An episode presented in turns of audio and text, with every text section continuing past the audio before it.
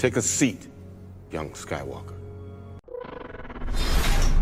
We would be honored if you would join us. Do you remember that one old video I made about a year ago regarding lightsaber fighting styles? And I promised to complete them all, but then kept getting sidetracked. Well, back then I covered the first lightsaber fighting style. So today, upon many requests that I've had over the last few months, I'd like to cover my favorite style that hasn't been talked about so much. And I will explain why. It's the seventh of seven forms. Now, this was an ancient form typically used by Sith Lords and Sith alike throughout the Old Republic eras, with the New Republic Sith such as the assassin Darth Maul and Palpatine himself being very well versed in this style. This form is called Juyo, but the variant of it, the one we will focus on today, is the most dangerous of all, Vaapad. This was a version of the Dark form that was created by Master Windu himself. Now, I could go online and reiterate what Google says about Vaapad, but I feel that's just lame and not very sincere.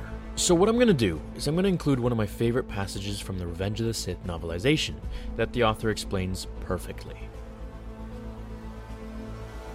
Now, I would like to briefly mention that Juyo and Vaapad were two different forms of Form 7, where they both generally used bold and direct movements. A Form 7 practitioner was said to maintain a calm exterior appearance, much like Mace, but they were also said to experience significant internal pressure, as well as filled with concepts that made the form too difficult and unattractive to many students. It was described as the most vicious form of lightsaber combat, and was said to be filled with both fury and malignant grace. The form was given the title of the most difficult and demanding form in all of lightsaber combat. The part takes place during the scene between Mace Windu and Chancellor Palpatine as they fight to the death. However, the narrative is from Anakin's point of view as he walks in.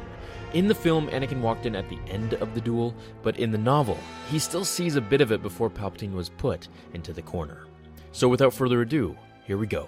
Vaapad, the seventh form of lightsaber combat, takes its name from a notoriously dangerous predator native to the moons of Sarapin.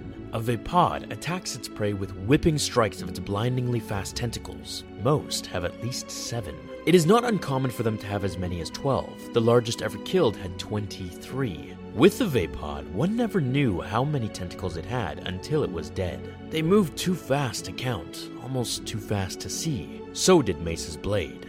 Vaapad is as aggressive and powerful as its namesake, but its power comes at great risk. Immersion in Vaapad opens the gates that restrain one's inner darkness. To use Vaapad, a Jedi must allow himself to enjoy the fight. He must give himself over to the thrill of battle, the rush of winning. Vaapad is a path that leads through the penumbra of the dark side. Mace Windu created this style, and he was its only living master. This was Vaapad's ultimate test. Anakin blinked and rubbed his eyes again. Maybe he was still a bit flashblind. The Korun Master seemed to be fading in and out of existence, half swallowed by a thickening black haze. Mace was deep in it now. Submerged in Vaapad, swallowed by it, he no longer truly existed as an independent being. Vaapad is a channel for darkness, and that darkness flowed both ways. He accepted the furious speed of the Sith Lord, drew the Shadow's rage and power into his inmost center, and let it fountain out again. He reflected the fury upon its source as a lightsaber redirects a blaster bolt. There was a time when Mace Windu had feared the power of the dark. There was a time when he had feared the darkness in himself. But the Clone Wars had given him a gift of understanding. On a world called Haruun Kal, he had faced his darkness and had learned that the power of the darkness is not to be feared. He had learned that it is fear that gives the darkness power. He was not afraid. The darkness had no power over him. Neither did he have power over it. Vaapad made him an open channel, half of a superconducting loop completed by the shadow. It became a standing wave of battle that expanded into every cubic centimeter of the Chancellor's office. There was no scrap of carpet nor shred of chair that might not at any second disintegrate in flames of red or purple. Lampstands became brief shields sliced into segments that whirled through the air. Couches became terrain to be climbed for advantage or overleapt in retreat. But there was still only the circle of power, the endless loop, no wound taken on either side. Not even the possibility of fatigue.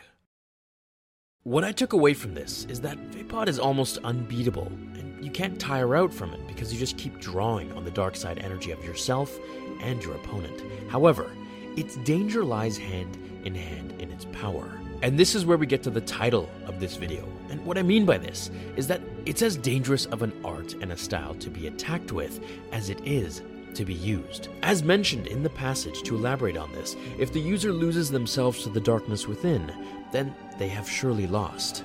If they are a Jedi, of course. Now, if a Sith were to use this ability and this art, I believe it would fail because they themselves are made of so much darkness, and if they were to fight a light side user, there would be nothing to draw upon but their own energy. And that's why Mace probably wouldn't be so proficient and so efficient against a light side user. So if he were to go against Anakin Skywalker, I don't believe he would do as well as he did against Palpatine or another Sith. That is, unless Anakin was using the dark side, of course. Now, here's another snippet from the novel. It's really short, but the author describes Mace's intention for using and creating Vaapad as he speaks to Obi Wan about Grievous. I created Vaapad to answer my weakness. It channels my own darkness into a weapon of the light. He then goes on to talk about how Yoda uses his own form to channel his own weakness as well, and Obi Wan uses his form to channel his. It's a pretty interesting dialogue that goes back and forth between Windu and Obi Wan, and maybe I'll cover it in another video if you like. So we can see that Mace had his own darkness as well, and it was more than most Jedi in the Order. Using this form of attack allowed him to use that darkness that he had